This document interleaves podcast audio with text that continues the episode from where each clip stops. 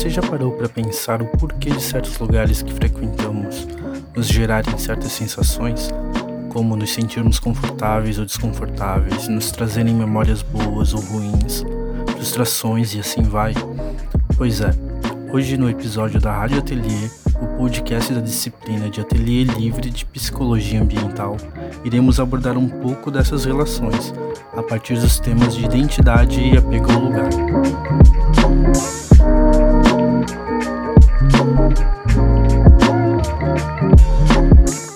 Começar, vamos entender o que é esse tal de apego ao lugar.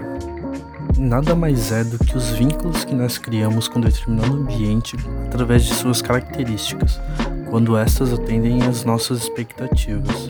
Esses vínculos podem ser criados ao longo do tempo em que vivenciamos ou queremos vivenciar certos lugares, seja porque nos despertam sensações como segurança, conforto ou a partir de memórias já estabelecidas por nós ao lugar. Para usarmos um exemplo próximo, podemos citar o prédio da arquitetura e urbanismo, que é um ambiente que abrange diferentes tipos de apego.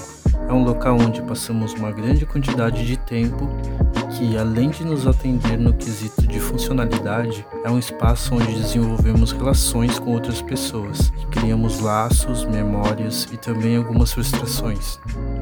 De acordo com os estudos nessa área, podemos tipificar o apego ao lugar em três dimensões: o apego funcional, o apego simbólico e o apego relacional. O apego funcional diz respeito ao papel do espaço físico em satisfazer nossas expectativas e necessidades funcionais. Essa dimensão funcional pode tanto gerar uma sensação de bem-estar quanto de estresse, que vai depender da relação que estabelecemos com o espaço físico em questão. Um dos exemplos mais recorrentes do apego funcional diz respeito aos ambientes de trabalho. Afinal, ambientes flexíveis que permitam a privacidade do funcionário e ao mesmo tempo ofereçam espaços para a realização de atividades descontraídas em grupo podem contribuir para uma vinculação afetiva maior com a empresa. Outros fatores que podem contribuir para esse sentimento de identificação pode ser a possibilidade de personalização do local ou o controle individual de fatores como temperatura e a iluminação. Um outro exemplo interessante para compreender melhor esse conceito diz respeito aos ambientes externos. Isto porque uma maior vinculação funcional, cognitiva e emocional com o ambiente natural influencia no comportamento ecologicamente responsável. Além disso, a vinculação ao ambiente natural também pode despertar um senso de identidade coletiva. Pensando nesse ponto, as hortas comunitárias são um bom exemplo onde o ser humano se reintegra à natureza, estabelecendo contato com o ambiente físico. Esse contato promove bem-estar e o reforço da ação comunitária. Apego simbólico. O apego simbólico está diretamente relacionado aos nossos sentimentos e às experiências individuais que formamos com os lugares. Não é determinado pelo comprimento de satisfação funcional e prática que o ambiente te proporciona como apego funcional, mas sim por um sentimento marcante e simbólico através de vivências reais ou imaginárias, criando vínculos afetivos com o ambiente. Aspectos pessoais e socioculturais interferem na percepção e na interação pessoa-ambiente, e esse apego pode alterar seus significados ao longo da vida. O primeiro exemplo que podemos trazer nessa série seria certamente de um ambiente que gera afeto pela maioria das pessoas e se diz respeito a onde passamos grande parte da nossa vida, como por exemplo uma casa de infância pois foi a nossa primeira experiência de lugar e onde foram geradas muitas memórias afetivas, tornando-se um ambiente nostálgico e marcado de significados. Em relação a esse tipo de apego, é legal notar a diferença sentimental que existe relacionada a um único ambiente ao longo da nossa vida. Quando somos crianças, vemos a casa como um gigante, local de brincadeiras e onde podemos nos divertir e estar com a nossa família. Quando perguntamos isso a adultos, eles vão te dizer que lembram desse sentimento também, mas a sensação ao adentrar a casa já não é mais a mesma. Bom, o segundo exemplo que podemos trazer ainda no apego simbólico seria, ao pensarmos também em um exemplo é, estabelecido por experiências imaginárias para exemplificar que não criamos sentimentos somente por lugares que conhecemos ou experienciamos. Podemos também nos vincular afetivamente com lugares que nunca conhecemos, mas provavelmente gostaríamos, como uma cidade dos sonhos. Você acaba criando uma relação de desejo e empatia com o ambiente sem nunca ter conhecido mas simplesmente porque se imagina nesse lugar e desejaria criar vínculos concretos. Um experimento citado no texto, realizado por Marcus Schauble em 1992, relaciona então a memória de adultos e os lugares da infância. Bom, como exemplo disso, a gente pode trazer a ideia e a noção de memória afetiva.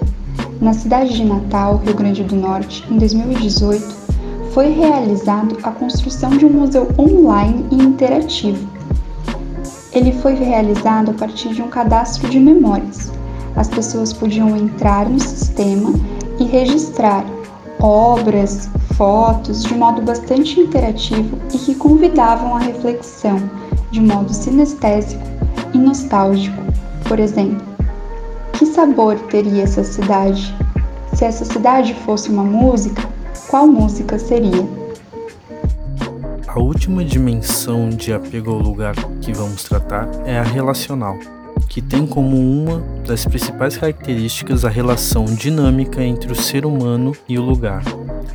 Essa interação direta entre pessoa e as características do ambiente nos proporcionam vivências que fazem com que a gente desenvolva esse apego, além dos vínculos sociais que a gente acaba criando com outras pessoas que também usufruem desse ambiente. Esse tipo de apego também ajuda na criação da identidade pessoal e coletiva, desenvolvendo um sentimento de pertencimento dentro de uma comunidade. Um exemplo bem expressivo disso é o prédio de escolas, faculdades e outros cursos. Ao vivenciar esses ambientes, as pessoas acabam conectando tanto com os outros indivíduos quanto ao lugar. Eles são palcos de diversos eventos durante a vida pessoal e acadêmica, aulas, atividades, conversas, confraternizações. Esse tipo de ambiente pode ser exemplo de outros tipos de apego, porque é um espaço dinâmico, funcional e simbólico para os estudantes, professores e funcionários. Agora que já falamos sobre o apego e as suas dimensões, o que é essa tal de identidade de lugar que falamos lá no começo? A identidade de lugar se relaciona com os processos de vinculação ao lugar a partir do reconhecimento de emoções entre sujeitos e entorno, podendo ser individual, singular ou em grupo, comunidade, relacionando-se ao sentimento de pertencimento. Nesse momento, trouxemos o exemplo da comunidade da Ponta do Leal, que fica aqui mesmo na porção continental de Florianópolis.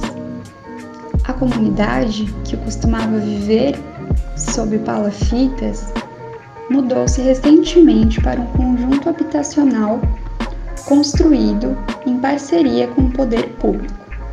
Acontece que essa verticalização da comunidade descaracterizou aquilo que eles tinham como um vínculo relacionado à paisagem, ao mar, à beira-mar. Hoje, então, existe o desejo de registrar essa paisagem antiga através de uma intervenção no muro da edificação, na área externa, para que todos possam ver e se lembrar de onde vieram e como vieram, como foi essa transição, criando assim o vínculo e reforçando os laços de pertencimento com o lugar. Tendo em vista os conceitos de identidade e apego, podemos ver que eles estão conectados, não são mutuamente excludentes e também não precisam ser lineares. Você pode muito bem se identificar com o lugar e a partir disso obter um sentimento de apego pelo mesmo, e o inverso também é válido, construindo dessa forma uma relação chamada de cíclica. Um dos exemplos dessa relação mútua que podemos identificar é quando ocorre a desapropriação de casas para passagem de vias realizados pelo governo. Por mais que ofereçam dinheiro para a desapropriação da moradia, as pessoas não querem sair e lutam para se manter no local, já que criam essa relação de apego e de identificação com o lugar onde vivem. Outro exemplo são os locais que oferecem certo tipo de risco, como o de desabamento, onde os moradores são alertados pela defesa civil e mesmo assim resistem para continuar no lugar, passando por cima dessas adversidades, constatando essa forte relação construída ao longo dos anos pelas pessoas que ali habitam. Depois de passar por todos esses temas, podemos perceber tudo converge para uma necessidade básica do homem como um ser social, o sentimento de pertencimento, de olhar ao redor e reconhecer-se dentro do mundo, isso através dos significados que damos ao que está ao nosso entorno, ou como mesmo nos entrega certas sensações.